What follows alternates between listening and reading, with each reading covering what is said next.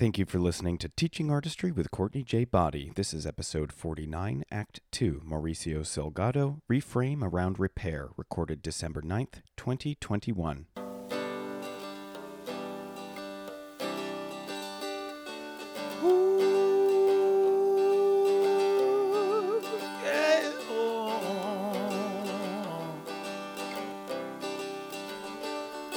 I'm so damn tired of waiting on a perfect A plus B. The one-size-fits-all prudent kids all screaming about irrevocability. Let's burn some bridges, earn some stitches, and fight our own way free. Cause the rules don't lie, but they don't apply to people like you and me. Let's start it up now. Let's start it up now. Let's start it up now. Let's start it up now. Now they say it's all decided, all divided, all laid out. And the pushcart man with a three-part plan can't understand what you're shouting about. But when the paths they plow, the lives allowed are the only roads you can see. Just remember walls were built to fall for people like you and me. Let's start it up now. Let's start it up now. Let's start it up now. Let's start it up now. Hey, TA Podience. Welcome to Teaching Artistry Podcast. This podcast is researched, recorded, and produced on the unceded lands, water, and air stewarded by the Canarsie and Muncie Lenape peoples in what is colonially known as Brooklyn, New York. Thanks so much for listening, and thanks for being a part of our global community. Invite your peeps, colleagues, and friends to join our community and subscribe on SoundCloud, Apple Podcasts, or Spotify. And follow us on Facebook, Twitter, and Instagram. Head over to teachingartistry.org to access episodes, great guest bios, video series, merch, and more. So this podcast is, I don't know if you noticed, but this podcast is a space where I like to explore big questions. And right now, the big question that I'm asking of myself is, what kind of leader do I want to be? And I'm feeling very blessed, actually, because I get to be in conversation with guests who perhaps are having similar curiosities as I am, and or having these kinds of discussions in their own circles. Here's where I am right now, is I want to be a leader that listens deeply and acts, that invites and steps back, one that supports and works in community. And that's kind of where I am right now. I want to be an advancer. I want to be an advocate. I want to be working in solidarity. I want to be able to leverage my positional power however it makes sense. So I don't have anything that's really revelatory here, but I wanted to just share that we all are capable of impacting change within our own spheres of influence. And I want to be intentional about how I engage here, how I engage in the field, how I engage in my job. And I really appreciate the guests and you, our beloved audience, for coming along on my journey. So in this second sit down with Mauricio, it's about a month later, and we discuss university or higher ed institutions' evolving responses to racial justice and oppressive practices, which then leads us to a conversation about retaliation and a punitive justice system, and ultimately about repair. Here is episode 49, Act 2, Mauricio Salgado, Reframe Around Repair. So, something that I saw recently, and I'm really terrible with names, and like I see something and I'm like, I get the concept, and so then I forget all the other stuff. But I was watching something on PBS, I want to say, and it was in and around Thanksgiving. So it was focused on indigenous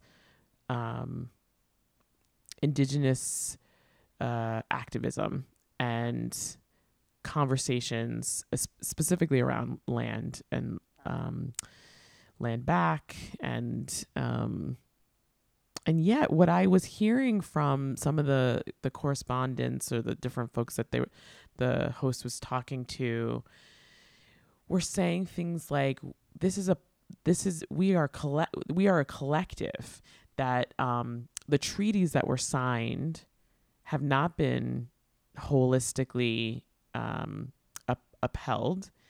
And in order to uphold them, we need to be partners. We need to be co-collaborators, co-conspirators when thinking about or making decisions about this land, our land. And I had never heard that before. It maybe because of, some, white supremacist culture constructs, that it was, either or, like either it's this American quote unquote democratic government that's making choices, or you give the land back and then somebody else is handling the land. Right. But the idea is like, but what I was hearing in this program was we should be working together to make decisions that are going to support economic growth, economic justice, health and climate. That is, so thinking much more holistically in a way that I just don't believe the way that our government is set up currently, where it leans towards business being the partner or the bidder, versus community-based, steward-based thinking and movements and action. I don't have a question, but that's I'm saying that. It's interesting.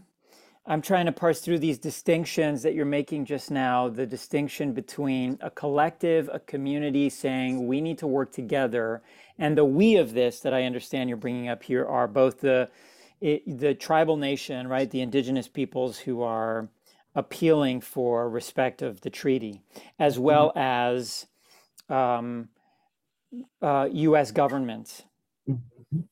And that new systems have to be created where we're thinking together, where the we is across these two verses. And so that's that in comparison to an idea that land, maybe it's around land you're speaking of here, is thought of as an asset that is a consumable, that is tradable, and that business is responsible. It's extractable, right? Mm-hmm. And so it's not to go back to a word you use, it's not a steward mentality, right? It's not a, this isn't mine.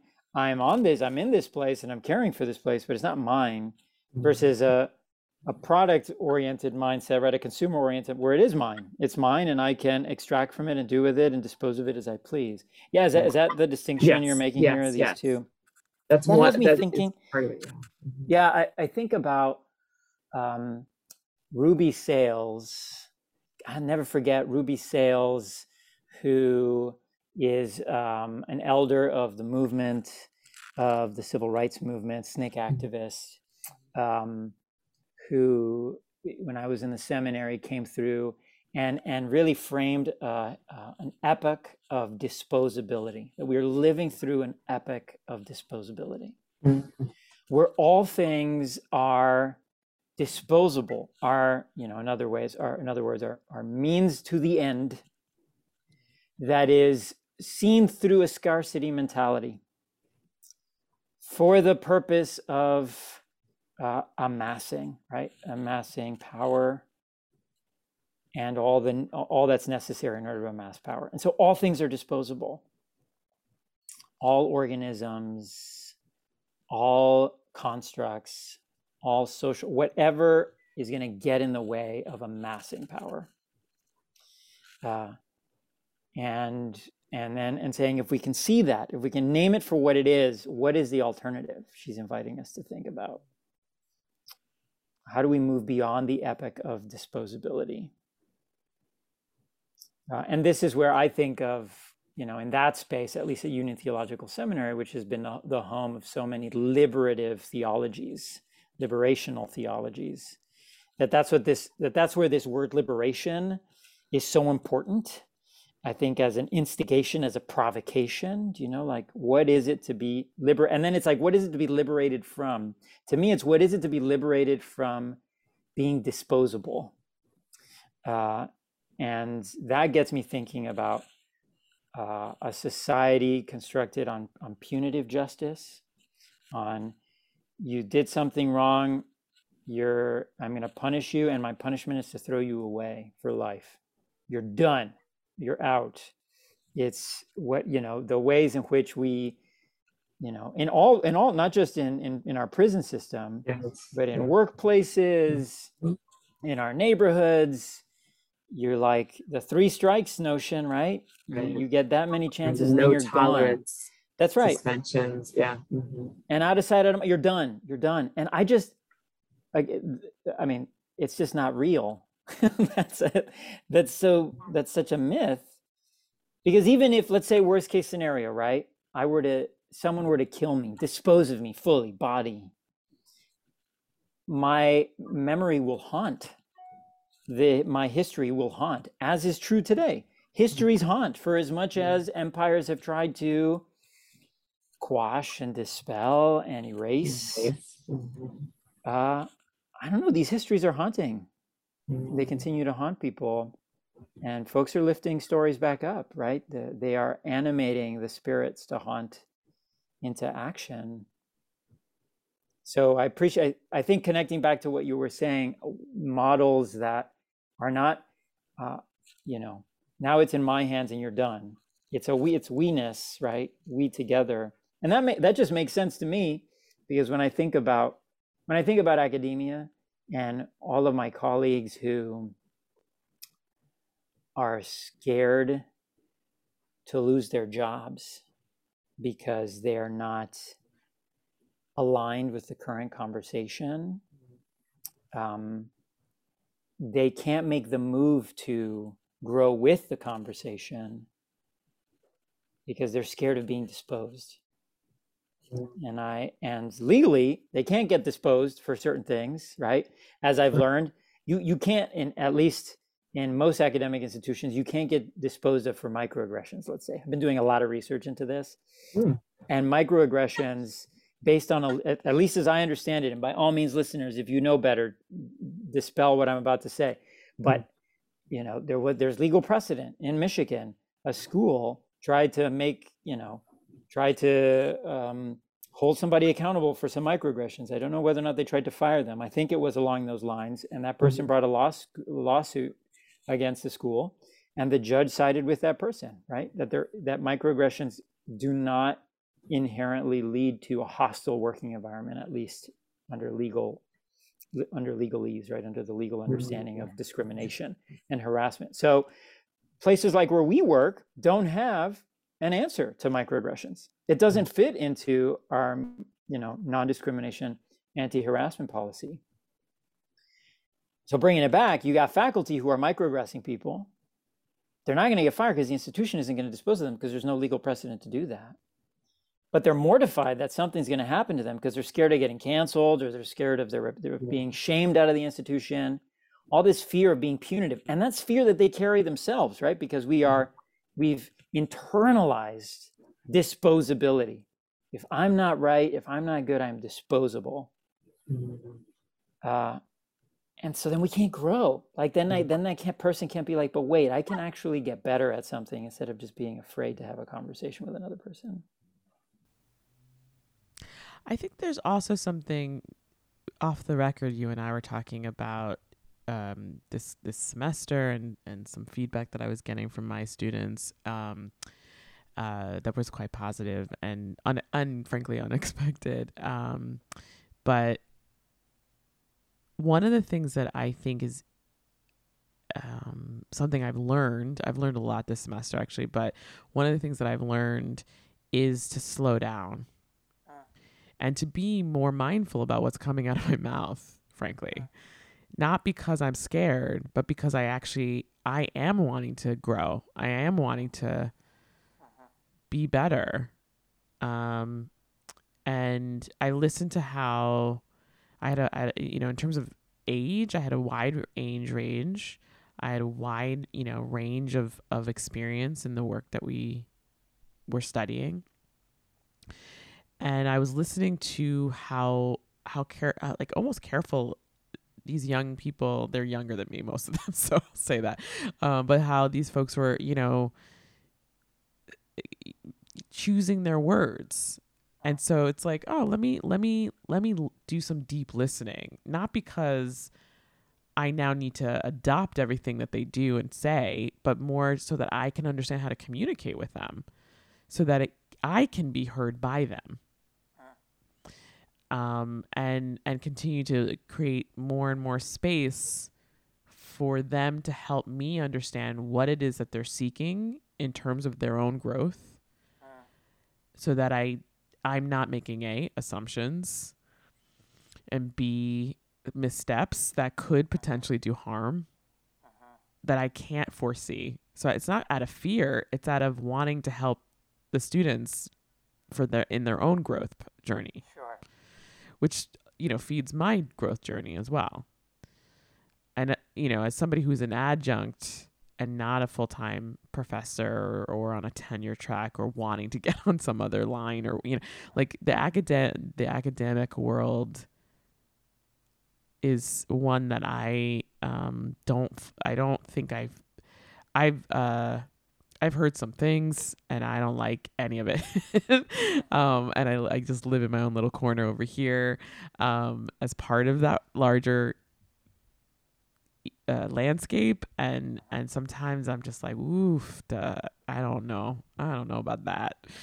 Ooh, but what have you heard? I'm so curious now. Let's get into that. What is it? Oh, well, again, I'm not deeply in all the things, right? But I know that there was a whole moment of a teacher assistant for a professor, and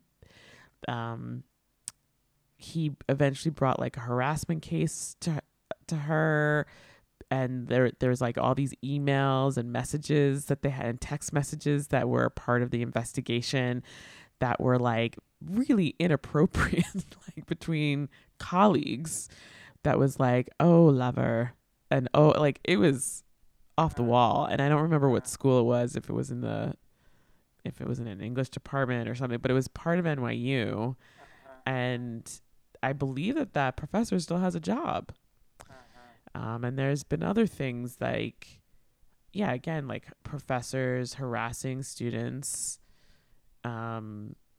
making it inappropriate advances, and the power is not in the students' hands, even when it's a collective and somebody is quote unquote put into retirement, but has a lot of power because they're on a tenure track and can demand a whole lot of things, and the things are, the harm that is done for the young people or the students, regardless of their age, is not actually addressed or even acknowledged in some cases. And I'm pretty sure that happens in a lot of different universities across the nation. And it's I think it's just not right. But I don't have enough, personally, I don't have enough A, experience in that department, or B, time to do anything about that, or be involved in any way. Yeah, Courtney, you're naming something that I've been deep in this semester. I think, as I acknowledged earlier, this semester I took on the task of managing the Office of Diversity Initiatives in undergraduate drama, and what that basically means, we have four key initiatives that I'm trying to encourage. One is this archive of voices. This is basically a way of engaging the library that centers plays and material that students don't typically get access to in this white Western canon that is taught, right? So and that's really a kind of a dramaturgical lens, a dramaturgical approach. How do we ask questions? What are we asking questions of? How do we approach material, etc.? Then there is this student leadership development, right? There are so many students right now who, I mean, gosh, I say it as if it's a now thing historically. And there's so many beautiful songs that point to students and who they are and what they stand for and how they seek to lead and to change. And ideally, a really good academic institution encourages that, right? Like dissent, ask questions, be critical, think divergently. So we're trying to support that. We've got 18 different student groups and really just trying to help them do their work, whatever the work is that they want to do. Yeah. And sometimes that gets tough because we get ahead of ourselves and we have big ideas for what we want them to do. And then we put pressure on these student groups to show up in certain ways. And they don't get to just be students. Instead, they have to be also advocates and all these other things that sometimes students take on. Then there is community discussions, and that's just us trying to make space for people to talk to one another, because going back to what you're talking about here, and to finalize, there is intervention strategies, which is oftentimes what EDI work is about. It's really about conflict management. Mm-hmm. There's crises. Someone says something, someone insults somebody, someone is presumed to have harassed or discriminated against somebody, and people don't know what to do in the immediate, while the institution pursues, if it's capable of even pursuing, like a legal investigation, an actual investigation, and then repercussions. And so much of it, one is, how do we create space to be able to talk about these things? Because the precedent is you're naming, or the kind of word on the street about the culture of these institutions is that either nothing happens, or if something's going to happen, it's going to ruin your reputation, it's going to ruin your job, it's going to ruin your ability to do anything, right? And that's this disposability thing, right? It's either you get it right or you're out, or you're in and therefore you can never be out and you're protected.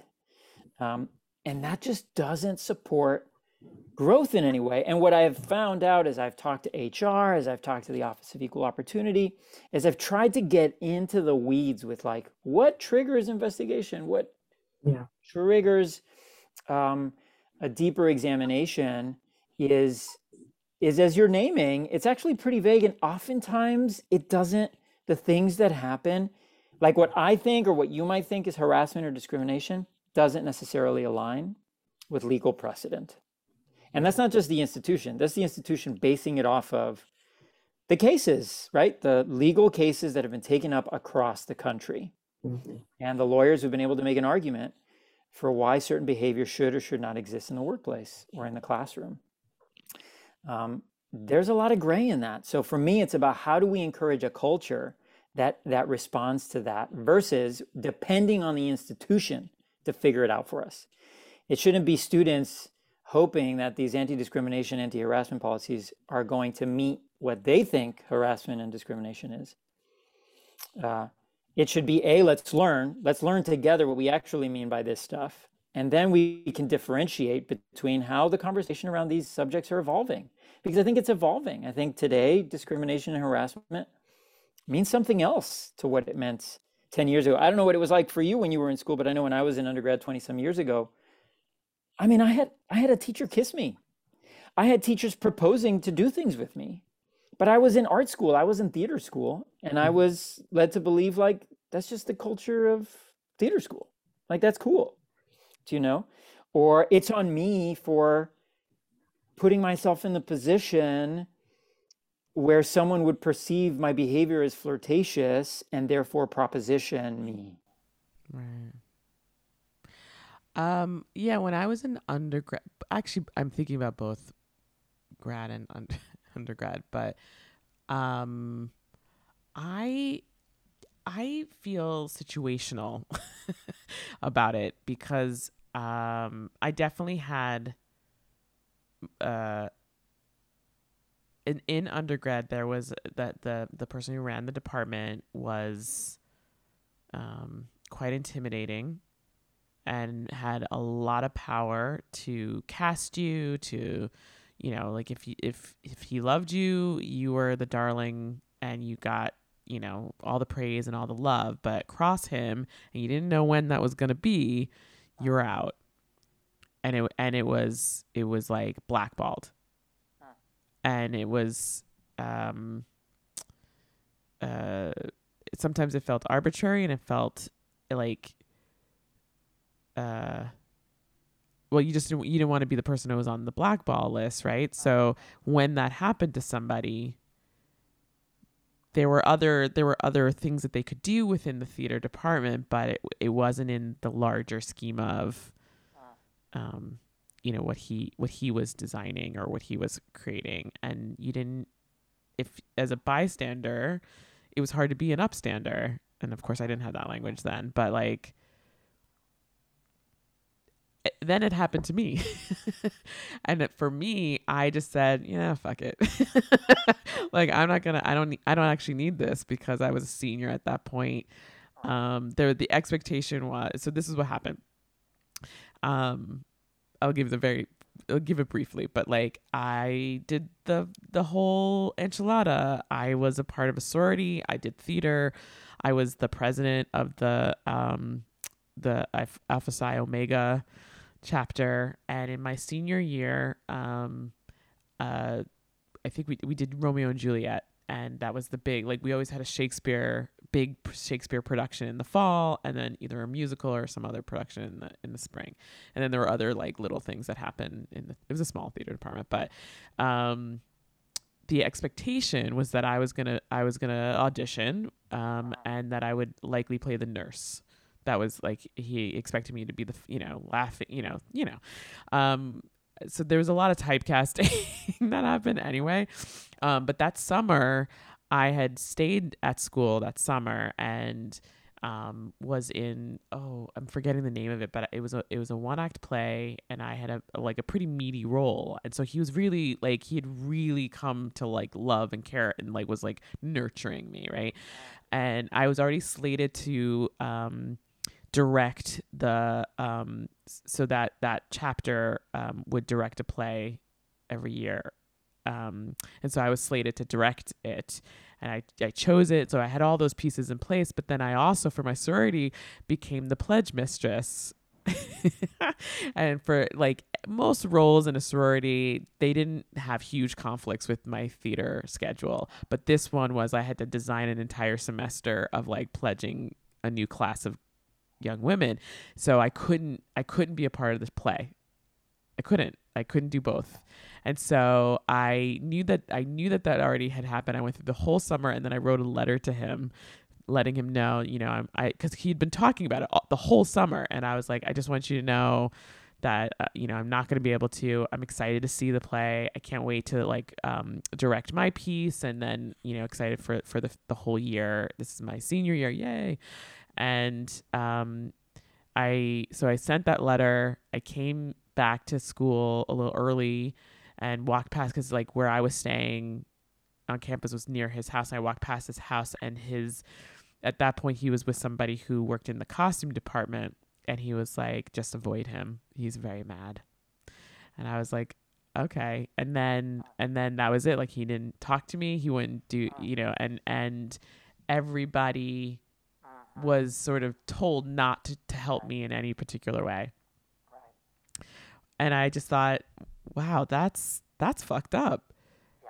But instead of me trying to change it, I just decided, how am I going to do this? How am I going to live and continue on my path despite that? And for right or wrong, it was like, wow, this isn't right. This isn't the kind of world I want to be a part of. Yeah. But I don't know how to change this part. So I'm going to figure out after having been in multiple productions led by him and watched him make people cry and call people names and make that people feel like shit about themselves. I thought, okay, as a director, I'm thinking, how do I get people to want to make this better and work together? So we would, I was much more about building ensemble. I ended up doing the female version of The Odd Couple, and it was diverse casting. And it was really effing funny. Not only that, this is another like just side story that somebody who had the checkbook for that that chapter had been pilfering money. So the company or the fraternity didn't have any money.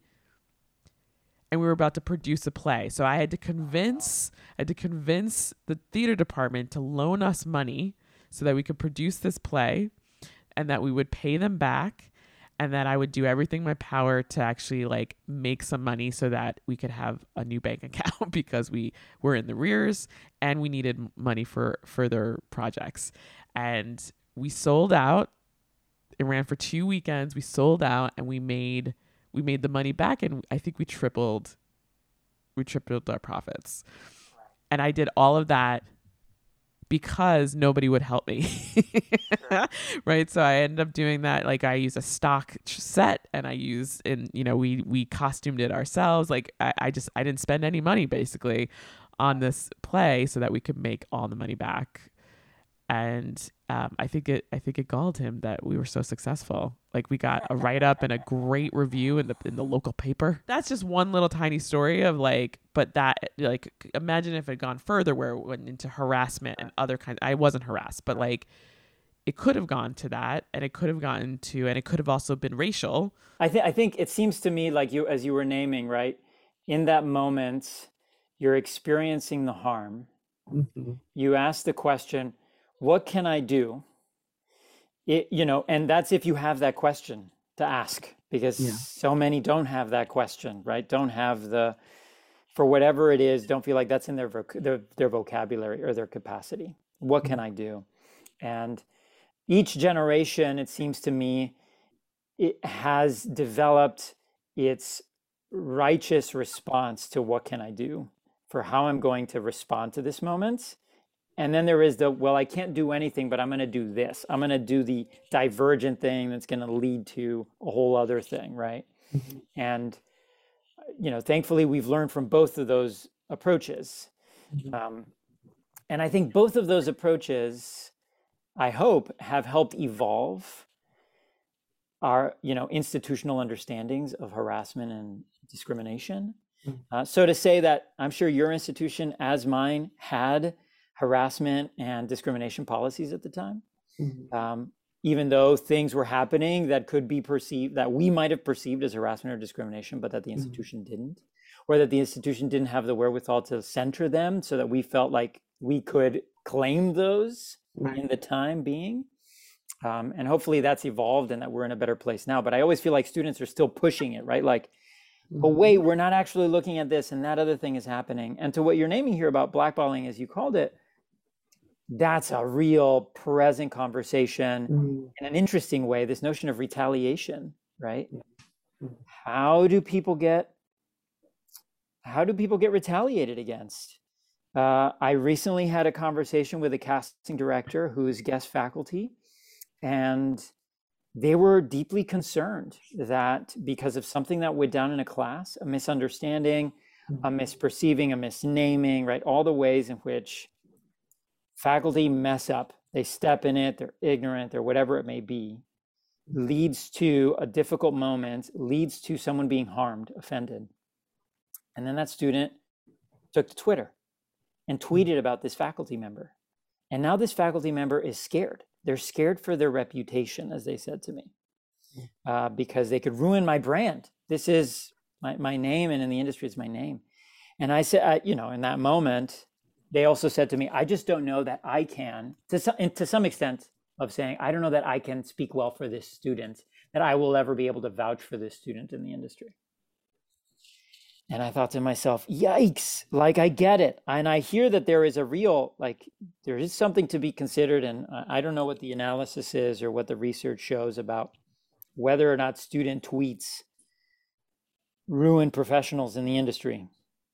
You know, we can maybe go down that. But to say for someone with that much positional power, say, I'm never going to be able to, I'm not going to speak well about the student. I had to be like, hey, can we pause for a second? Can we think about this? We were students once too, right? We were sloppy, like we were a mess. How do we give a student the room to be a student and not all of a sudden assume that they can adapt and grow as human beings. And that this moment doesn't mean that that's who they're going to be 5-10 years from now. Like, do you recognize the kind of power that you wield over this young person? And this is where, again, the gray of our institutions, that they don't have solid retaliation policies. And this is true across the board. This isn't just in the arts. This is true in all areas. I mean, I think that's why students unionize, right? Because they're out here like, how do I protect myself from faculty people who are, if I dissent, the academy says students are welcome to dissent. They're encouraged to ask difficult questions, to push back, to quote unquote. But where are the lines? And when they cross them, and faculty, especially because so many of our faculties are quote unquote working professionals, right? Who are going to give us jobs, right? That's why we go to these schools, because we want jobs. But then what room do we have to grow, to be like on the edge of our vulnerability? I don't know.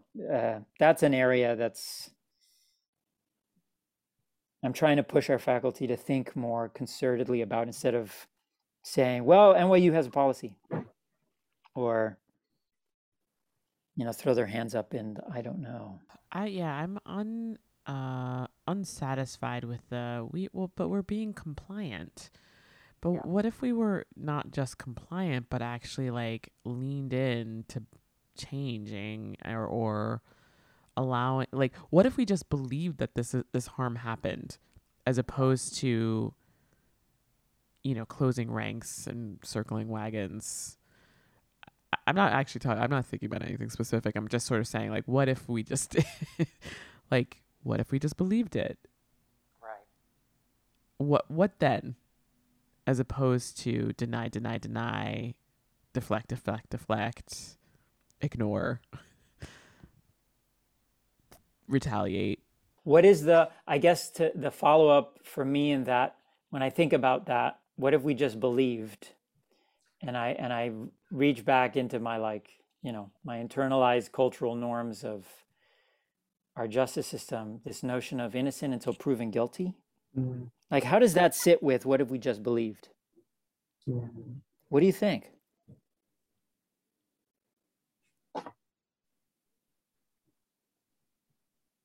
Because I guess what's coming up for me is, again, if we're wrapped up in a punitive system, yeah, right, where it's, I'm not going to believe you. You got to prove it, because if I believe you, I'm going to get disposed of. I'm going to get chucked out the window. Mm-hmm. I'm done. So I will do whatever it takes to justify, even if that means that I will convince myself that I didn't do that thing.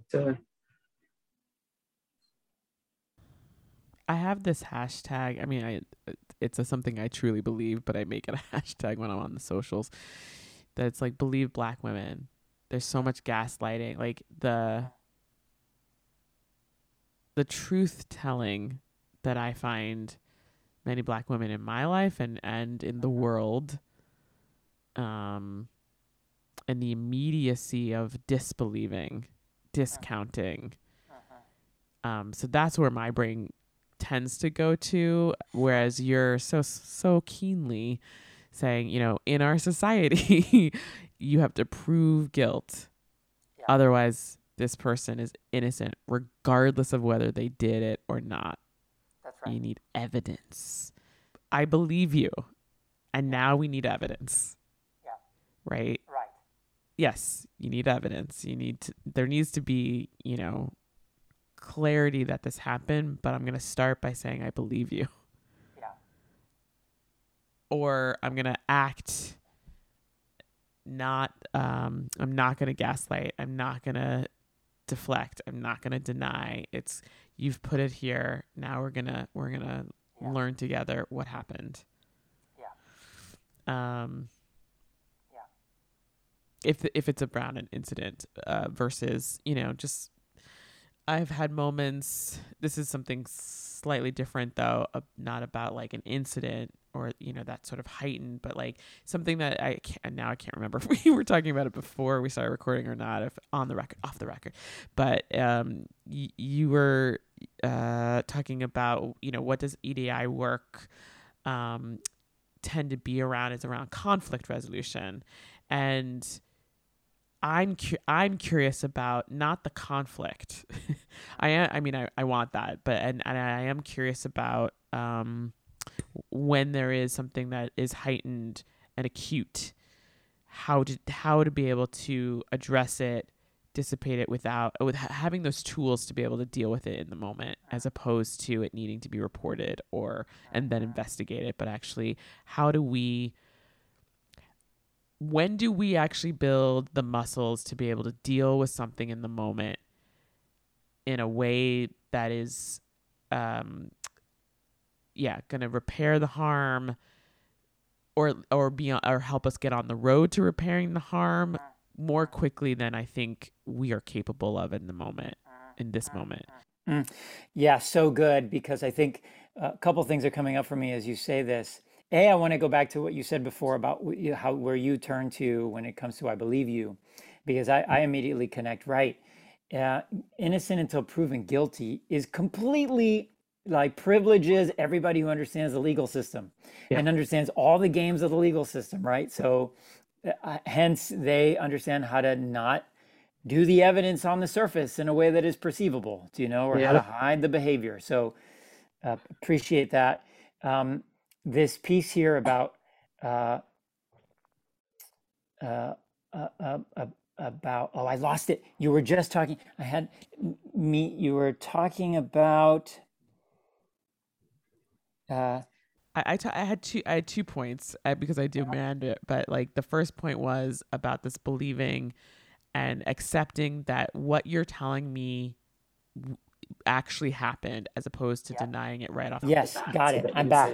Right. Okay, good. Go. This to the second piece around repair. Mm-hmm. I don't think our punitive system understands repair. I think our punitive system does nothing to rehabilitate. Right. So the notion of repair, you're naming it, is just not it's not within our social construct. It's within our cultural construct, like.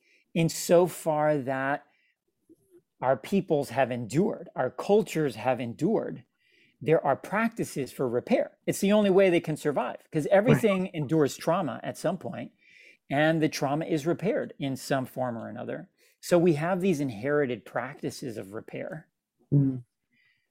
Socially, the dominant construct doesn't acknowledge repair as in that way, right? In that valuable way, right? It doesn't exist within our legal system. So to at least that's perceivable to me, right? I'm sure some lawyer would read this and be like, actually you're wrong.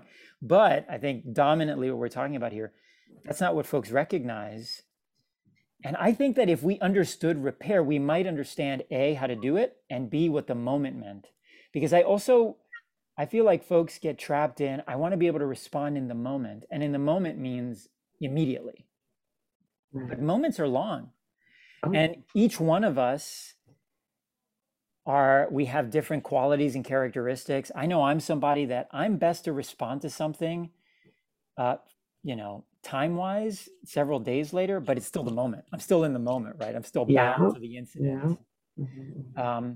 So our notions of the moment might shift, how much time we give ourselves. And this goes back to what you were saying once upon a time about time, where we, this idea that let's make more time in our spaces to slow down. Yeah. Let's make it so that instead of, a course that has 10 beats, it has 3. And we're going to take the time to work through it, to be messy with it, to repair where harm might happen, because I think that's what repair requires, is time. And maybe then we're not producing on the, in the industrial timeline, which is I've got to produce a new product immediately every so often to build a linear ladder. But maybe we can embrace other kinds of metaphors. I think I'm treading into different spaces. No, I love it though. I'm following you, and I'm also like, you're echoing things that I don't always know when I say them, that potentially they could be prescient. in other spaces, not in this room necessarily, but just like I'm saying that too, like I'm trying to slow down time. So on a something that is realistically happening that I think is starting to become a metaphor in my life and connected to what you've just talked about how, you know, in order to the moment actually is not the immediate, that second, but actually, you know, it could be a few days of I've been thinking about it and I'd like to let's talk more about what happened, but talking about it not from a place of defense. So I'll quickly tell you that like where I've moved to, I have this huge bay window and I see the sunrise when I wake up and I have so much daylight. And where I used to live was like the shades were down. I didn't have as much light, even though I also had southern exposure, but, I have found that the days they feel so much longer, and I feel like I'm able to accomplish so much more because I have just all this light. And even when it's dark, I still have this wide space in front of me because there's literally nothing in front of me besides twinkly lights in southern Brooklyn. And that's what I'm talking about, is like I wanna reframe. I want to find ways to reframe so that we can slow down, so we can examine and have time to talk, to process, to feel. And I want to build that as an actual muscle. That's a new thought, brand new thought, but yeah. Yeah, it's beautiful. I mean, that connects me to all of the people who have inspired me in this moment, in the pandemic moment, the ongoing pandemic moment, mm-hmm. to reframe what being in space together means and looks like, mm-hmm. what the outcomes are.